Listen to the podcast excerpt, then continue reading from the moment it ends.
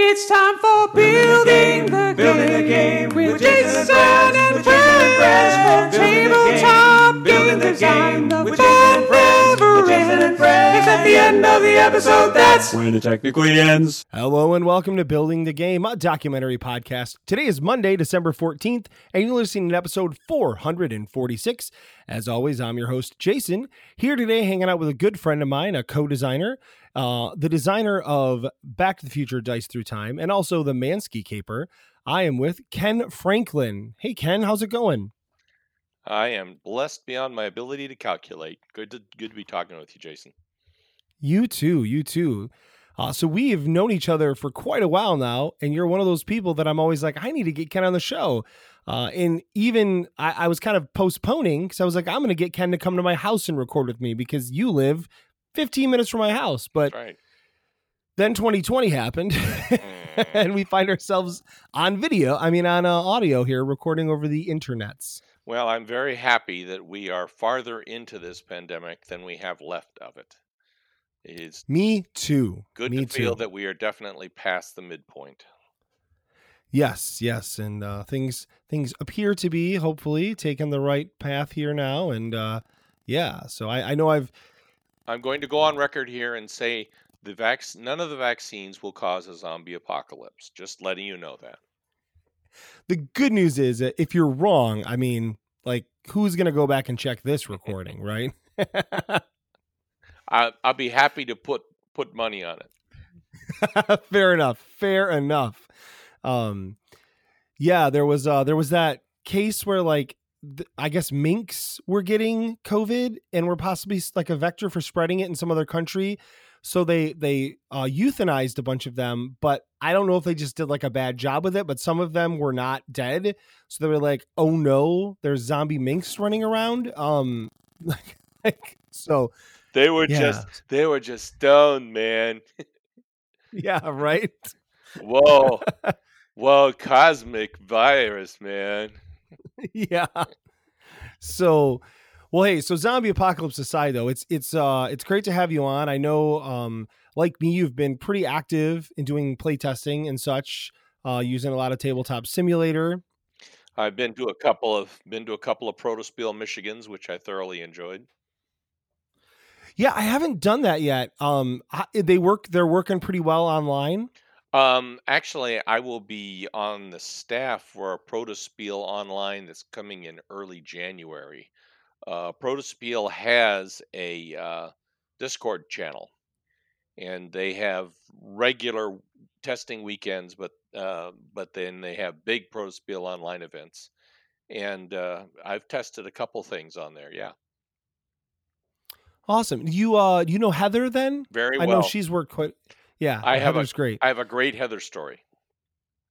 yes. Uh, All right. At the last Protospiel, Michigan, they had a um game design challenge where each of the three teams had a no, actually I had five teams had a bag of components and you had to use all the components to design a game and prepare the pitch for it in 60 minutes Wow. and Heather and Scott Rogers and Eric and CC Highland and myself were on one team and we knocked it out of the park. And I still have that game here because we may actually try to put it together. Uh, nice. yeah, the, the nice. it had uh, plastic My Little Pony figures from the dime store. Uh, let's see here. I'm, I'm just pulling this bag here. Uh, it had uh, little blue cubes that you had to use.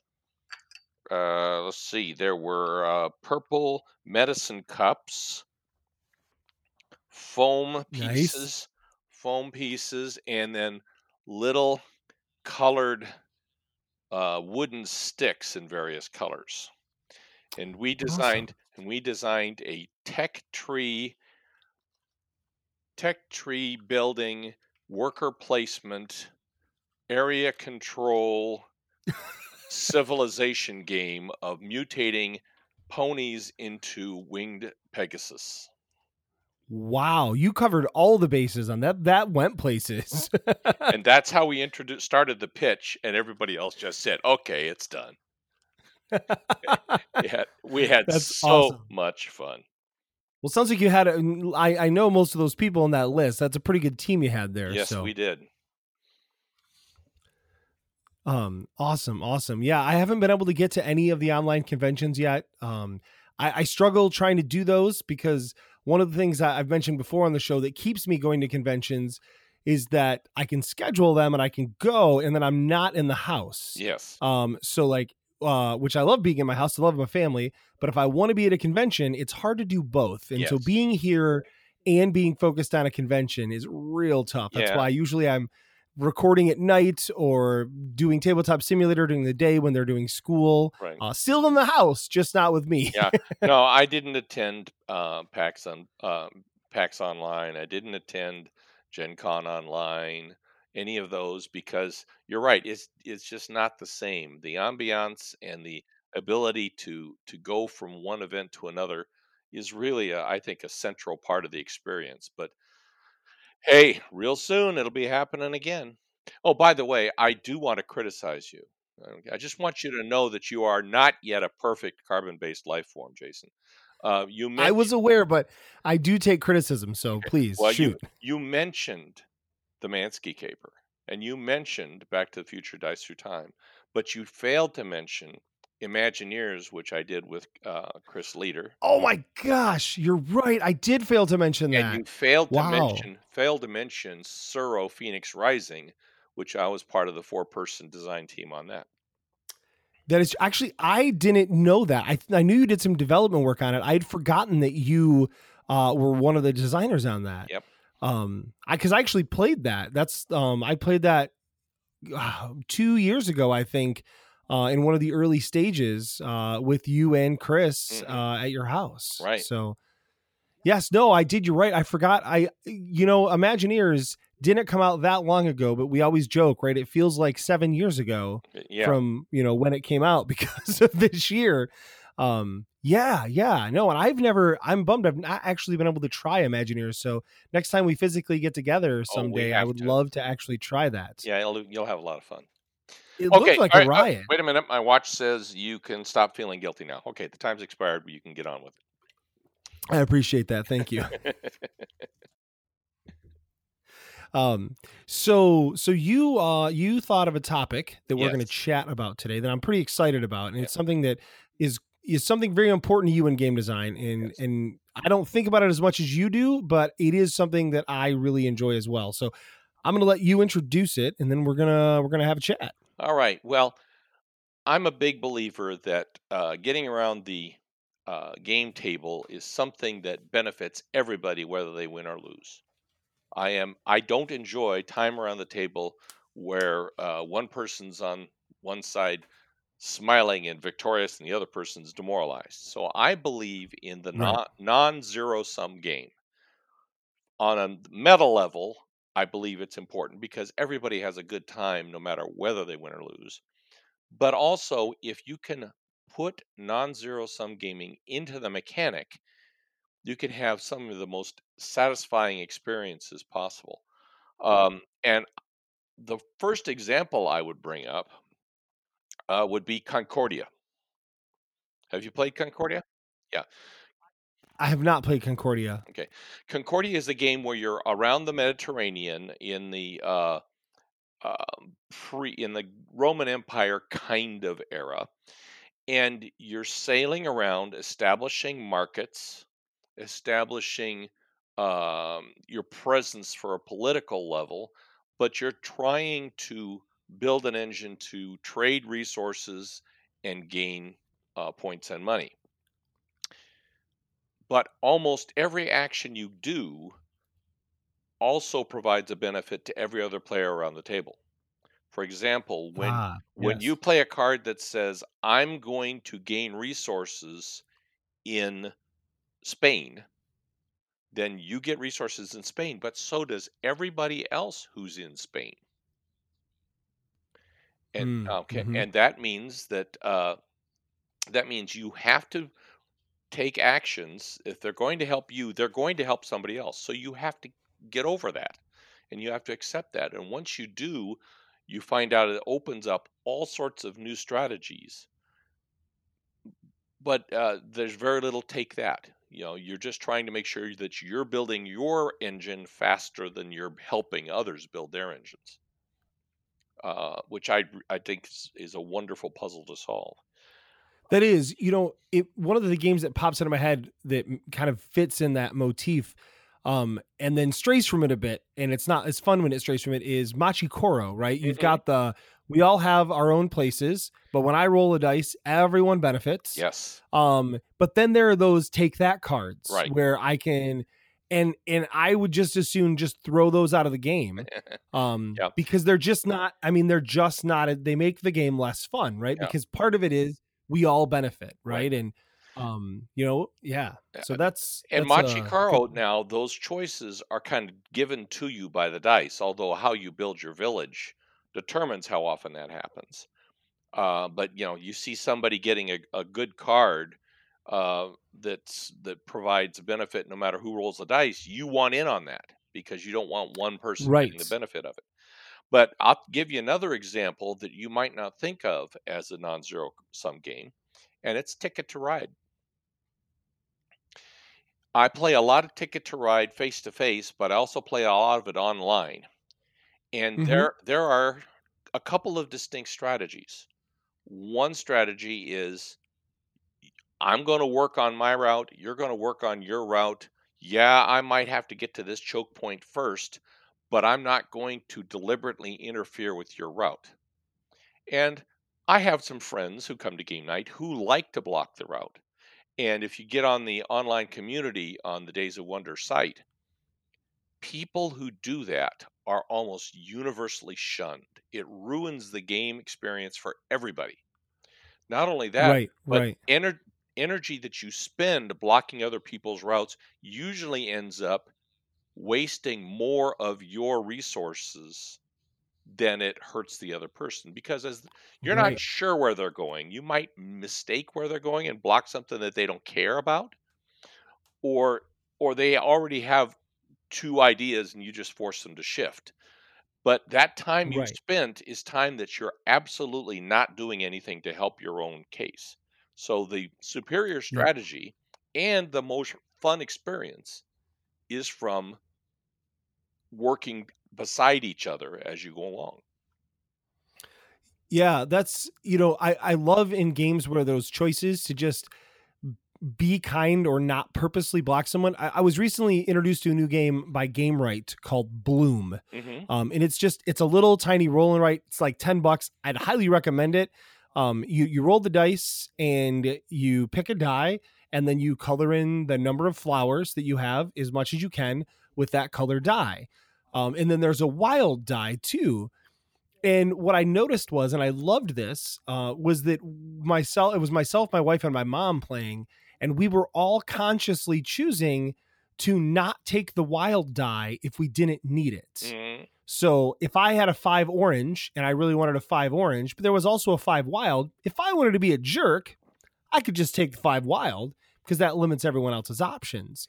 Um, but it never occurred to any of us to do that. It was like, oh, well, the orange does it for me. Why would I block anyone else? Yeah. You know, that's not what kind of game this is. right Um, Yeah. and And the goal of Yeah. games is to have a good time. So why force a mechanic that dampens the fun that people are going to have? Yep. Yeah, I, do feel like there are quite a few games, you know, I mean, hundreds, thousands probably, uh, games where you know they've they've kind of pushed in a little bit of take that hmm because somebody says you need some player interaction, and they're like, oh, I need player interaction. I guess I'll have to put in something mean, Yeah. Um, Well- which is too bad, right? And that's that was a criticism that was sometimes leveled against Mansky Caper. Uh, you know, th- that there's take that because I'm going. Uh, you know, it game. It's a game where you're ransacking a mobster's house, and you're pulling from a safe, and you have to split with whoever else is in the room. And sometimes there's a kamikaze strategy where you see somebody in a room who's got a bunch of stuff, and you're going to go in there and try to destroy the room so that that other person loses their stuff. However, Mhm.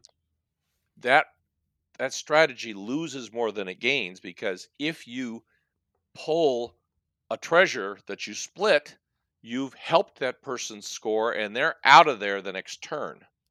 And they're Right, safe with their right. gained. Uh, and again, Mansky Caper in my mind is a non-zero sum game because of the favor mechanic where uh, you have a special ability. I can't, you can't use it, but if I call in a favor to you, you have to use your ability to help me. So there's lots of negotiation for let me help you that is Mhm. central to the player interaction and has almost no take that. That is one of my favorite things. I think that might be my absolute favorite thing um, about Mansky Caper is the favor system, where you know normally in a game you have a special ability and you are the one who uses that, and it maybe has a cost or whatever. Um, and that, first of all, as a game designer, and you know this too, makes balancing really hard because incredibly hard. everyone has to be perfect, right? Um, but what you did was you did the opposite and said, I have a special ability. People can pay me to use the special ability. And what I get is I get a favor token, which I can then use on someone else. Um, but what you get is, you know, you get my ability. right. Um, and I, I that was the first time you showed me that game that was so foreign to me, but I loved it, and I've remembered that ever since because I, I just think that that's a it's a really it's a really nice mechanic. Thank you. um, That really helps people work together.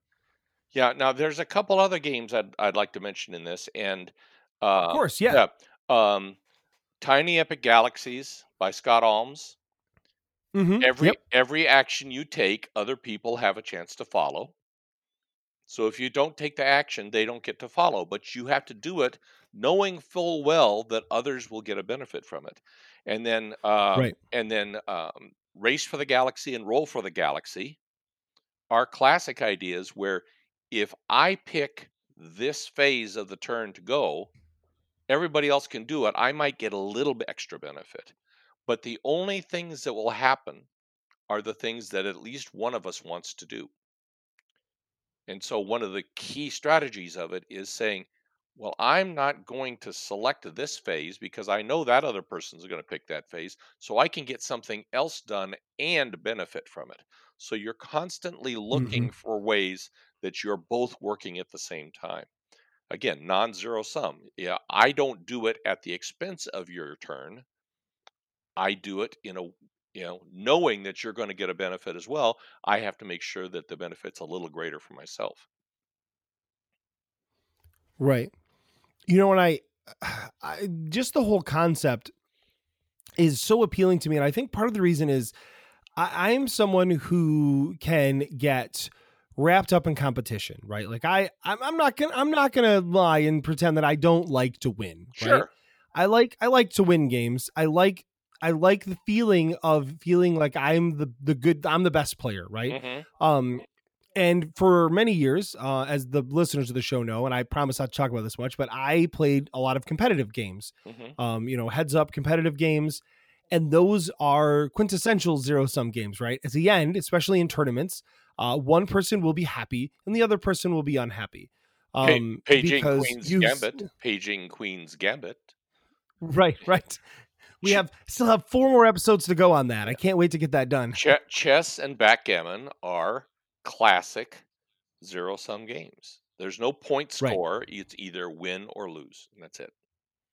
Right. And you know that that mentality it, it can be a little it can be a little addictive, right? Mhm. Because that feeling of cleverness, right? Um it feels really good to be like, "Oh, I outmatched my opponent," you know, and Mhm. um in in so like I I I think that that's one of the thing that's things that's drawn me to games where um you know people everyone can have fun and the game is about having fun right, Right. it's not just about winning um in games where you can help each other and work together um because it pulls away from that uh, mentality but but the other thing that's always been important to me as, as a designer i think because of that is that need to make players feel clever that Mhm. need to make players feel like I just pulled something off. Like, Right. was that even in the rules? Because I feel like I just cheated just a little bit when I did that really cool thing. Because that feeling is, I think, like what I was always chasing. It wasn't just the like dominating an opponent, it was the feeling of, look how good at this game I am. Like, that was epic. Like, that was what, what a cool move, right? Mhm.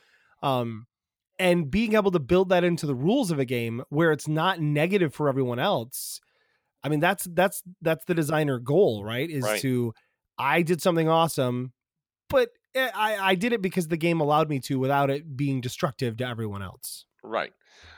Yeah, and I, I hit this point. I think it's important to um, differentiate for for the listeners the difference between a cooperative game and a non-zero sum game, which I like to describe as a collaborative game. yes Okay, yes cooperative games are big right now with good reason, and I think they're incredibly healthy for our success, our society. We're playing we're playing Pandemic Legacy Season Zero right now. Phenomenal game, and you know Forbidden Forbidden Island, Forbidden Sky, Yep. Forbidden Desert, yep where we're going to beat the game, is a wonderful itch that you know nobody thought about eight years ago. hmm So you know, Matt Leacock, we bow before you. Yeah, Rob, Rob no I- my my family's my family's current favorite game is marvel united Mhm, which is a co-op game by eric lang right, um and uh it's yeah i mean we love it because we work together and we win and we lose together and when we lose it was still a shared thing right, right. nobody went home uh upset by losing of course we can't go home because we all live here but Right. But did you know that we- did you know that they reskinned that with a SpongeBob SquarePants theme? i did not know that There is a SpongeBob SquarePants Plankton Rising that is built on the Rising engine. Uh, that's hilarious yeah. Now another collaborative game that is sort of cooperative uh, is Dead of Winter. Dead of right Winter. yeah, you know, classic If you if this if the zombies kill us, they kill all of us and we all lose. But each of us has a secret objective and we don't win unless our private objective happens. And that may be one Right. that is at the cost of the other players or it may be one that's just I get a little more than my share. And the right right First time we played it, we played a five person game. We had a great time, but we got so wrapped up on cooperating that none of us won. oh that's awesome All of us failed to achieve our personal objective, but we all survived. right so it's kind of like you all won then Yeah. But according to the rules, we all lost because nobody Right, reached right, right, right. So, and we had a great yeah time. we we've always referred to the collaborative games as i like collaborative better. We always called them competitive games. Oh yeah, so it was you you work together. It's if we all lose we all lose but you know only one of us gets to win. Yeah. I like that term. That was Jason Slingerland being clever again, folks. it wasn't i don't remember whose term that was. It, it was not mine but uh i've been using it for years because i i liked it. Um yeah Um, let's see. Um, couple other less uh, common discussion. Uh, Camel Up is a is a um, non-zero sum game because all of the camels, Yeah. none of the camels belong to anybody. right you're So- right So you know that anytime you're moving a camel, you're helping somebody else, and you hope it's helping you Yep. more. Uh, so you're you're wrapped up in the timing and the puzzle of which actions you're going to take to increase your income after the race is over. But again, you're all faced with the same race that doesn't belong to anybody. Um, another one is Stockpile. Phenomenal game. Have you ever played Stockpile? stockpile i haven't tried camel up many times but stockpile i haven't uh, Stockpile by Seth Van Orden. I saw it presented at my second um, Protospiel, and it blew me away. And uh, I'm a big Seth Van Orden fan. Um, in Stockpile, you're trying, you're looking at the stock market for these um, six different stocks, but uh, uh, you each have a piece of hidden information each of you knows what's going to happen to one stock. Okay? And- but okay. but the other people don't know which ones. And then at what's going to happen is every person is dealt two cards and they have to put them into a number of piles equal to the n- number of players. And you place one face up and one face down. And so you're trying with the face up card to entice others to pick that pile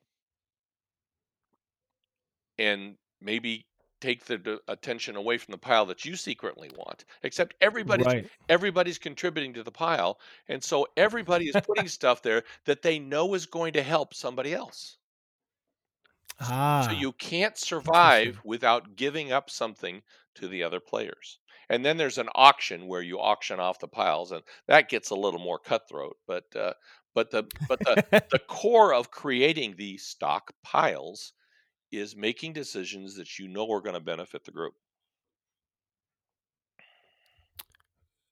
the, I think one of the other things that kind of pops into my head as a really good benefit Mhm. to a zero sum game is, especially in the hobby game market, is that it feels more approachable, right? Mhm. Because it feels like you're less likely to just come in and just flop, right? Because you, I haven't played the game before, you know, and um, but if if everyone is doing things that are benefiting me, right, then it helps me kind of stay on track. It helps me maybe know a little bit more about what to do.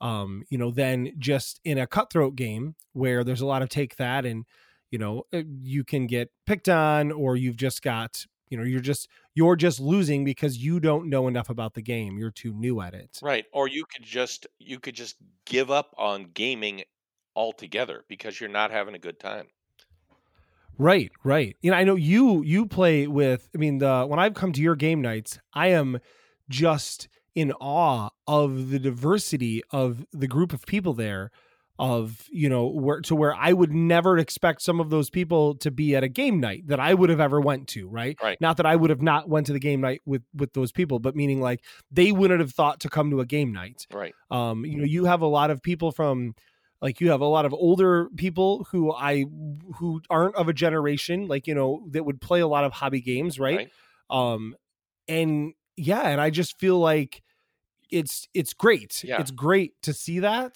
to have an Um, eight year old and an 80 year old sitting down at a table, understanding each other, competing on a level playing field, and both smiling is the goal of our game nights. And that's right it's and I consider it a ministry. Uh, we have people who have come to game night. Remember game nights a year ago?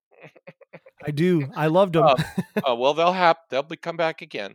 Uh, but the goal was to get people to get to know each other, people that they would never even look at each other as they walk down the street. And uh, the number of friendships we've built is huge, and uh, I'm I'm very thankful for that. Yeah, no, it's it was a really cool thing to see. And it was one where like I could bring my, you know, at the time, seven year old kid over and he could he could play games Mhm. because there were games for everyone and it was set up so that everybody could have fun and, and play games. And um, you know, and it helps that you own even more games than I do, which is saying something. Because I've got more than a few. Um, but yeah, your house is set up very well for that too, where there's all these different stations where you can be playing in Right. um and yeah it's but no i i i think that y- and i watch you choose games um that that really you know uh really entice people right and Right. really make people feel like it's not you know okay i can play this game yeah this isn't you know this isn't too much for me and and then suddenly it snowballs and you've got people who would never have played a game five years ago playing games that you know are are you know long-term gamers are playing right, and I, I think that's so cool yeah That gets me uh, thinking about uh, one of the party games. You know, as you know, when we start our game nights, we usually start with a party game uh, to get the ice broken. And one of my favorite party games to Mhm. start with is Hive Mind by Calliope. Uh, that's a good one it's it's great because it forces you to think of the other person's brain. Uh, one of our 80 year old players, who is very literate, very smart, and has had an astounding life. When when she started playing Hive Mind, she wanted to have the clever answer. And she'd come up with some Uh-huh. incredibly clever answers. But in Hive Mind, your score is based on how many answers you give that agree with other people. Right.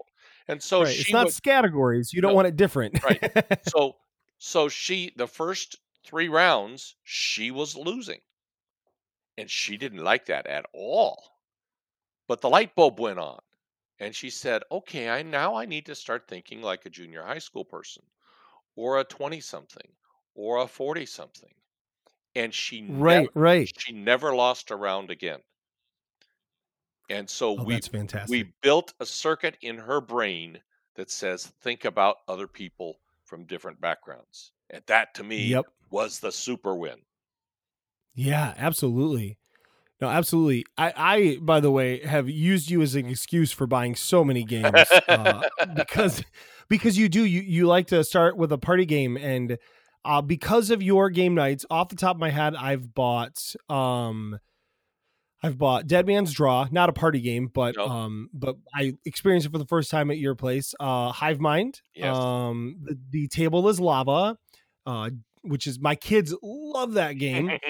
Uh just one Mhm. uh, which by the way, I you know you know this, but for any listeners out there, just one is like made for Zoom. Absolutely. It's so perfect for Zoom. Uh, we've played it with some friends online, and it's just been fantastic. So I highly recommend that to people uh, to check that out. Have you tried So yeah, I wavelength? I haven't yet. Yes. Um, that is one that I want to try, but I haven't had a chance to yet. It's another great one for for Zoom.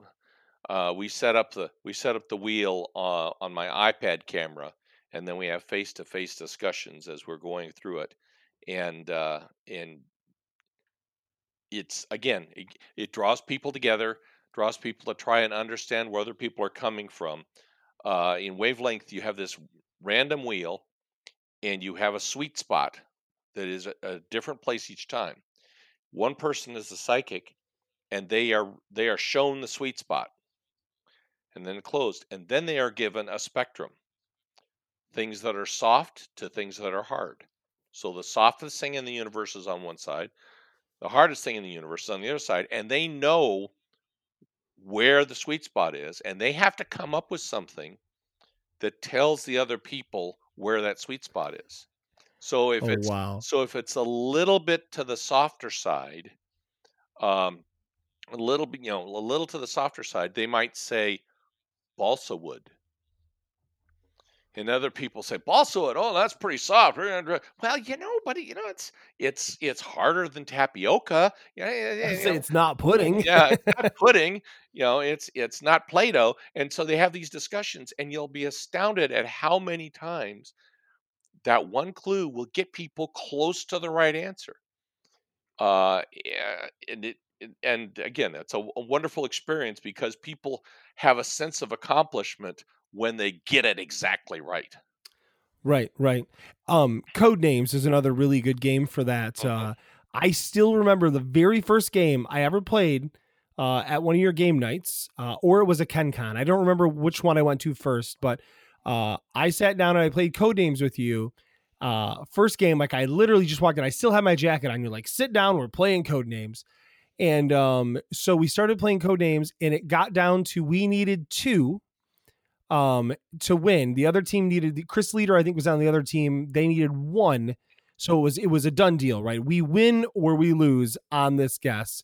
And you gave the clue Meerschaum. Um and and everybody was like, uh, and I was like, it's ivory and it's flute. And it was. and I knew it immediately when you said that.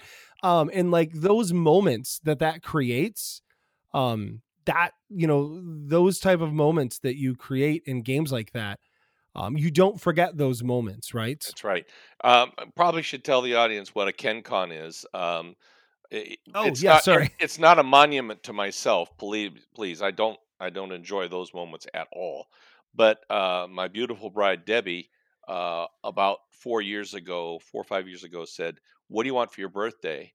And I said, "Well, I don't really want anything, but I would love to have a game convention." Mm-hmm. And so we started this pr- uh, practice where your entry fee into the convention was a bag of uh, non-perishable groceries to be donated to the food Yep. bank, and then we'd had we'd have six to eight tables set up, and people could come and go all day. And we've had uh, over fifty people in the house, all playing games at the same time. Boy, is Yep. that a great time! And that They're was a lot of fun. that was that game of code names was at a KenCon. Yeah. Oh, was it? It was. I was the first game I ever played. Uh, I'd already played Codenames before, uh, but it was just like one of those moments where you're like, I will never forget this. uh, that reminds me, another game that I bought because of uh, one of your game nights was Crosstalk. Also, another fantastic another um, another game. Seth Van Orden game. Yes. Oh, is it okay? Yeah, it helps you really helps you think about the way other people are thinking, and um, I've showed that game to several different groups of people, and they've all loved it. Yeah, it's it's classic because you have to give a clue that is connecting with your team, but makes the other team go, huh? Because after you give your clue, the other team gets to guess first. Right. Yep. And uh, yeah, that's a, a that's a a game for the hardcore party gamers. When you got new people, Codenames doesn't work so well because they don't they haven't connected to the other people in the room. But if you got a group that's all played together seven or eight times, uh, Crosstalk is a great one to get out. It is. It is. Yeah. So so what do you think like um with with the non-zero sum games as a game designer, Yes. what what would your advice be or some suggestions for other game designers when they're thinking about their designs and they're saying, you know, I want to I want to design a game that falls more in this non-zero sum uh, aspect. What what what are some tips you would give them? Well, first of all, I know there are some game designers who hate victory points.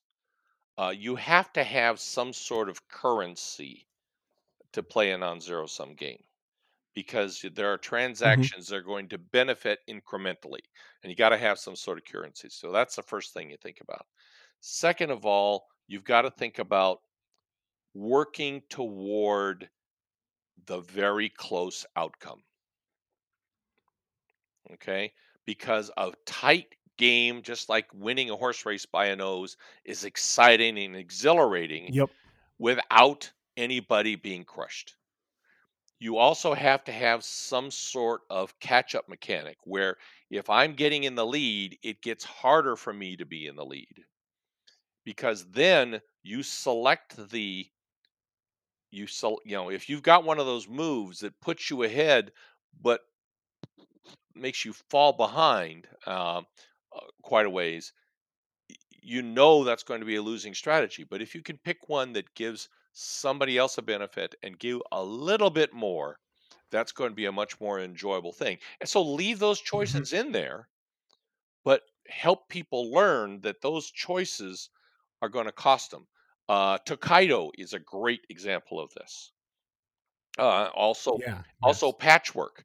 You can play a massively great play that gets you a big benefit, but then you have to sit there and watch other people take six turns before you get your next Yep. shot. And absolutely. and it's a, and it's a, you end up shooting yourself in the foot. So think about offering people the choice, but designing the balance of uh, benefits so that people will gravitate toward the ones that are mutually beneficial, even though it's slightly better for you. Yep. No, that's that is really good advice And- for sure. And as with all game design, test it, test it, test it. right, right. test it, test it, test it. And one of the things you're going to look at while people are playing the game is is somebody getting sitting back disgusted because they think they're they're out of the game? Is somebody not being included in the process? If they're going to take a turn and get crushed, and take a turn and get crushed, they'll never play that game again. That's not what you want. You want something that makes when everybody's deciding what to do, you want everybody leaning in, and that's uh, what Mhm. Chris Leder describes the Mansky Keeper. Every time somebody's about to pull from the safe, everybody's leaning forward in their seat. Right, right. Um, yeah, so you want to design those moments, and you don't necessarily want a, a track around the outside like you have with uh, with um, Stone Age or Ticket to Ride, where you see where Right. everybody stands because somebody gets out far ahead. It's demoralizing. Uh, you want it to be not quite perfect information how far along people are until the end of the game. Right, right. Um, Though Stone Age is one that makes me crack up because new players are always like, "Look how far ahead I am," and I'm like, "Yeah, just wait till the end game, Yeah, buddy. exactly right. I'm going to lap you." Yep. um, a game that's just coming out, and I'm going to brag on this because I played it just this morning. Uh, and again, I work for Calliope Games part time. This is part of the the new Kickstarter that's just wrapping up on Calliope. Is Allegory, where you're collecting these cards and you're collecting them in three suits, and at the end of the game, the the suit with the least with the lowest score is your final score. Mm, So yes, you're yeah, I like that constantly in games. you're constantly working to keep them balanced. Um, the winning score was four to four to five to six, Wow. and everybody, nobody felt like they were out of it at any particular time. Lots of different strategic routes people took. One person was hoard, Mhm. one person was hoarding money because there's, there's an, an auction bid in it. Um, I was uh, setting traps to where other people would take a card and and I'd get a excuse me, I'd get a card that didn't hurt me for cheap. Uh, and other people were collecting sets and and you're trying to bluff people as to what you're trying to collect for. Um, lots of different things that are all equally interesting strategies and then and you but you nobody knows what the score is going to be until the end Very cool. Yeah, no, I, I I saw that the only one I'd played in there was Mass Transit, which is Mhm. also a lot of fun. Yeah. I played a really early version of that Mhm. um, at it might have been at that same KenCon or at a game night, but because Chris Leder was there, which I know he's not normally at the regular game nights because it's a drive. So right yeah uh, Kev, kevin rogers and, and chris leder really knocked it out of the park for that one because you get all of the joy of a tense cooperative game uh, the use of incomplete information prevents quarterbacking the alpha player coming in telling everybody what to do but yep. you you win or you lose in 15 minutes but it's an action packed 15 minutes It is. It is. Yeah. I don't I the version I played, I don't know how far off it was from the final version, Mhm. but even then it was very like tense and action packed, you know, and uh and it was a riot. yeah so uh so th- again those are the things you want to look for in in a um what did you say competitive game um Yes, yes. you yes. want to you want to keep it keep it close you want to keep people engaged but you want to keep people engaged by by punishing the person who becomes self-serving and that means you have to make the collaborative action self-helping and that way you're teaching the strategy of thinking of others while you're thinking of yourself which is Yep. my hidden agenda obviously Right. Not a bad thing to do in life either. So well we kind of need a dose of that right now don't you think yes, we do. Yes, we do. Yeah.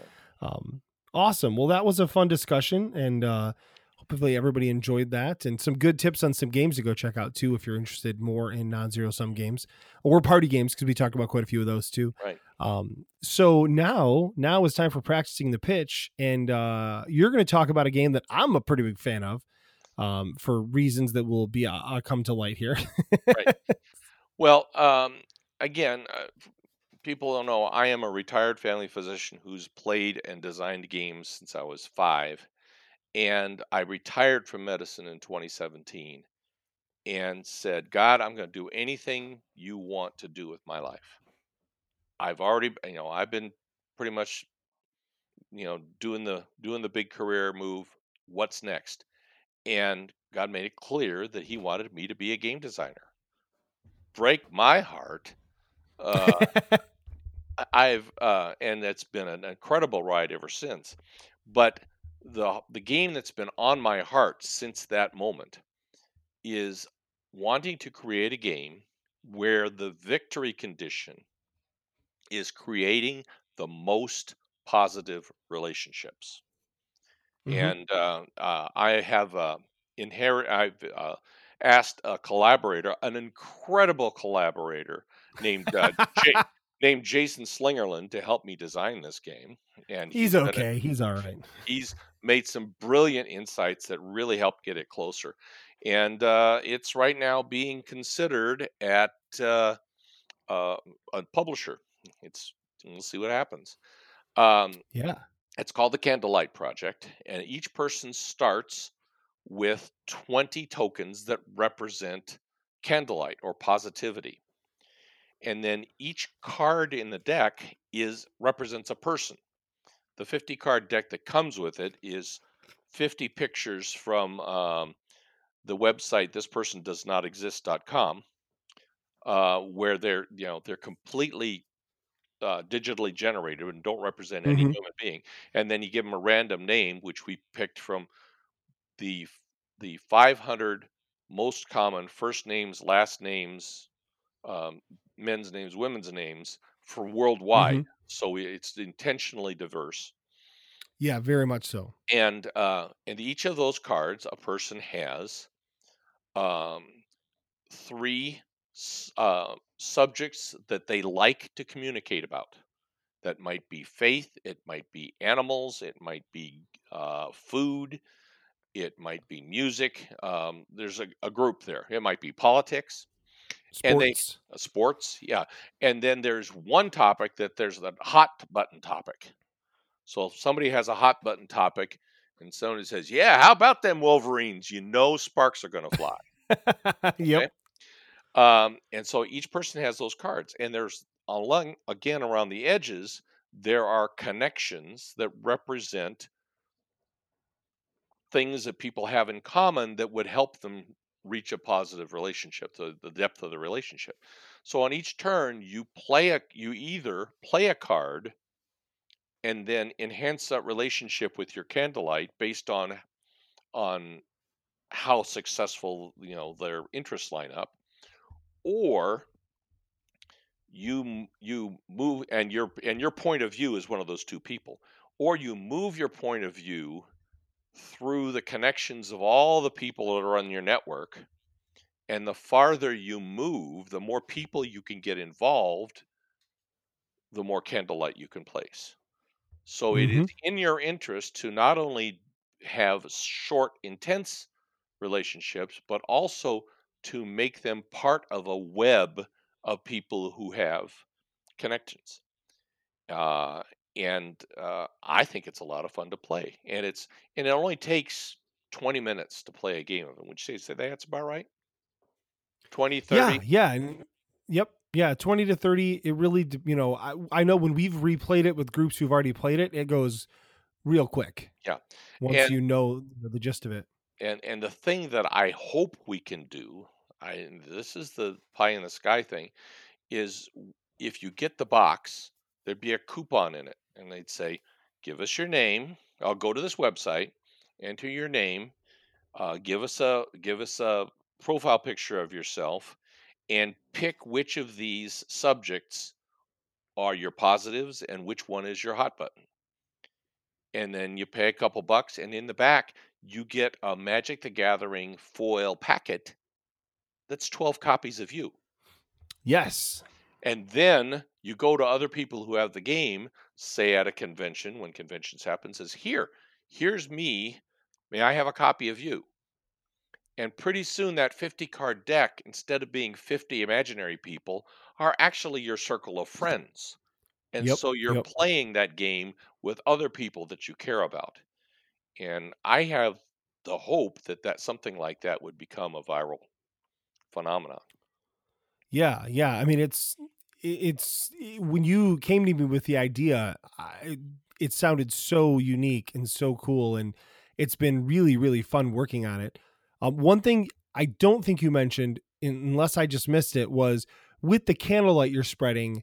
Um, you can actually use like some of the candlelight you have has the the topics on them, Right. and you can actually cover up a hot button issue on someone's and turn it Um, into a positive issue. Yes, absolutely. Yes, and give Yes. them a positive thing to talk about, um, which could be the same thing or it can be something else that they don't have as a topic at all. right. And it's it's cool because then that increases that decreases penalties for placing next to them and trying to have conversations, uh, but also increases scoring and it increases them, as you might guess, for anyone that interacts with that player. That's exactly So right. yeah, Well, uh, I'm going to step into the narrator here and notice the conversational trick that Ken used to entice Jason to fill in the hole, thus making this a collaborative discussion about a collaborative game.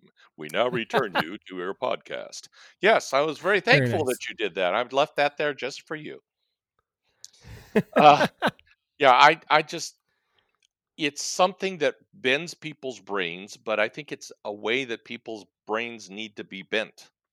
Uh, we have to realize that you do not have to take from somebody else for you to increase. Uh, right. there is plenty of joy and and and uh, happiness to be had if you start thinking about others as well as yourself. Yep. It's funny because the literally the only piece of take that ish thing that we have in the entire game is if you pass through someone and therefore interrupt their conversation, you have to basically, in lieu of saying "excuse me," uh, they uh, you, they give you one of the candlelights from their reserve Right. uh, for you to take, um, which you've chosen to do that because you're choosing to move through them. Um, so it's this interesting, you know, interplay of, you know, I'm gonna I'm gonna go through here and, and possibly take an option you were interested in, but in turn, I'm going to take one of your candlelight chips to make your life easier. Right. Because the um, goal is to get rid of all your candlelight. So you're so you're reducing your score by imposing on somebody else and you're improving Right. their score because you have to seek reconciliation, which is a good thing to be doing. right, right, right. Use a little bit of that Mhm. nowadays. A lot of bit of that, really, but Exactly. well, it's actually uh, in, uh, using the word reconciliation. I've uh, I met the author of the Shack several years ago. Debbie surprised me by taking me to a place where he was speaking. William Paul Young, oh wow, astounding cool. guy, and we we got to speak for uh, have a conversation for five or ten minutes.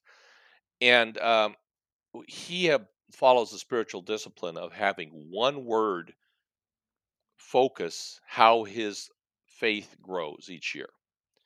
And uh, the word that I've heard from the Spirit for 2021 is reconciliation. So I'm looking forward to seeing how that plays out. Well, there is certainly, like we said, there's a lot of reconciliation needed everywhere. Yep, yep. so we, um, yeah, absolutely. Um, but no, I've I've really really enjoyed working on the game. It's been I love collaborating on games, and in this game has been different than anything else I've worked on, and and even the feedback we've gone through has been consistently not the normal feedback I would get on one of my games that I've worked on, you know, by myself or with someone else. Like, and it's always interesting to where um you somebody gives you a piece of feedback and you're like, oh, well, that's not what I thought you were gonna say. Like I thought this was gonna work and this other thing wasn't. And now you've you've flipped it on its head. And um and for a game that like doesn't have a ton of moving parts, no pun intended, since a Right. lot of the game is moving, it really has changed so much um in the last several months as we've done more playtesting Yes. with different people and different publishers. It's it's been really interesting to see the different feedback um and what people think about it. And that and again, it just highlights the absolute value of the play testing um, thing. Uh, I am a sanity tester for the GameCrafter.com, uh, and um, I use the GameCrafter for pretty much all my prototyping. But one of the things I we do is offer a service called uh, sanity testing, where they will submit the game and its rule book and then there's a structured method of evaluating that and giving them feedback about how viable the game is. And I tell you, uh, a good 75% of the games I evaluate, it's very clear that they've never been play tested. Wow. Yeah. Somebody Yeah. has said, boy, wouldn't this be fun? And they get their best friend together and they play it. And he said, yeah, this will be fun. Let's make a game out of it. Right. So they right. use they use the incredible prototyping tools of the game crafter, but then they say, okay, well now let's wait for the money to come in. But the sanity test says, no, this is where you are. You're at the five. right. You're at the five yard line. You're not at the one.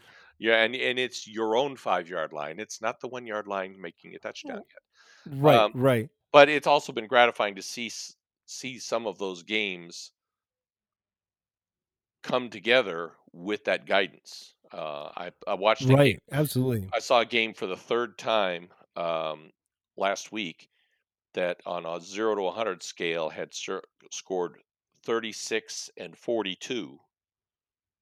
Uh, and but then they came back and they paid attention to the results and did some play testing, and the next score was 80. Nice. That's fantastic. So so it, it benefits the hobby because they I mean they're cool ideas, but they have to be playable.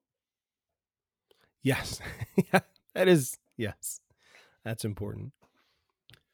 Well, I have super enjoyed having this conversation with you tonight and having you on the show. Um, Thank it's you. been it's been a lot of fun. Is there anything right now um you want to plug? You've got I know in Target Back to the Future Dice Through Time uh, is Uh, available I, I'm just and uh I'm just so fun, uh, so overjoyed about Back to the Future Dice Through Time. Uh, Chris Leder and Kevin Rogers and I um, put that together from from initial prototype to contract to ready to go into production was uh, three months, wow. and uh, and it's now for sale in in North America and Europe. And uh, two days ago, I received in the mail a a Spanish and Italian translation of the game, Nice. Which Nice. I I would never even dare to dream that I would design a game that would be translated into the, into other languages. But the the icing on the cake was the Target toy catalog came out. Yes. Now, yes. you are way younger than me, but when I when I was a kid, the Sears Roebuck and the Montgomery Ward Christmas catalog came out, and it had all the jewels of the universe in it. And I would never Mhm. even have imagined having something that I cr- created or helped create be in a Christmas catalog. But on my shelf right now is a Target toy catalog with Back to the Future Dice Through Time in it. So cool. That's gonna do me for a long, long time. Yeah, that's pretty cool. I know I was looking through it with my kids and was like, uh, I showed my son, I'm like, hey, you see this game? And he's like, yeah, and like Mr. Ken Franklin designed this. And he's like, really? Wow. he's very excited that it was somebody he met. Uh, so So uh, I I think um, if I'm I'll just I I really don't want to plug myself because I'm very blessed. Um, but I do want to say uh, I am very blessed to count you among my friends, Jason. You're an incredible appreciate that. individual, Same right and back at you. and uh, and I enjoy playing games with you and and designing games with you. And I really thank you for the podcast because I think it's an excellent service. And Thank you. uh, and I just wanted to let people know. Um, play to grin. Don't play to win. Uh, my Yes, my that's Twitter right. my Twitter handle is Ken plays to grin. Uh, that's also my Instagram handle. You can also find me as Ken Franklin on Facebook. Um, and uh, and again, if you want to talk, I'll talk. And once we, if you want to go on Facebook to Franklin Farms Game Nights, we will let you know when our game nights restart. Uh, it- we we do some uh, online uh, game Zoom game nights and uh, once in a while, and uh, I'd love to get set down uh, around the table with you. Awesome. I I highly endorse it. It's a good time. Well, uh, listeners, thanks for tuning in tonight. If you want to get in touch with the podcast, you can find us at buildingthegamepodcast.com. You can email us at buildingthegamepodcast at gmail.com. You can call us at 770-TEL-BTG. Find us on Twitter at podcastbtg. I am at J.A. Slingerland. And you can also find us on Facebook, iTunes, and all the other places. Uh, make sure to join our Discord channel if you're interested. uh, all the bunch of listeners in there, myself, all the other hosts. We'd love to chat in there, uh, talk about your games, talk about our games, talk about all sorts of stuff. So feel free to check that out. If you go to buildinggamepodcast.com and the Discord tab, you can find that uh, information. So thanks again for listening. Thank you again to Ken. And until next time, good night. Good night, and subscribe to this podcast, or weasels will come and eat your eyeballs. thanks for that. Building the game with Jason and friends, with Jason and friends. Building the game, building the game with Jason and friends, with Jason and friends. Dial 770 tell BTG. Please don't use the email.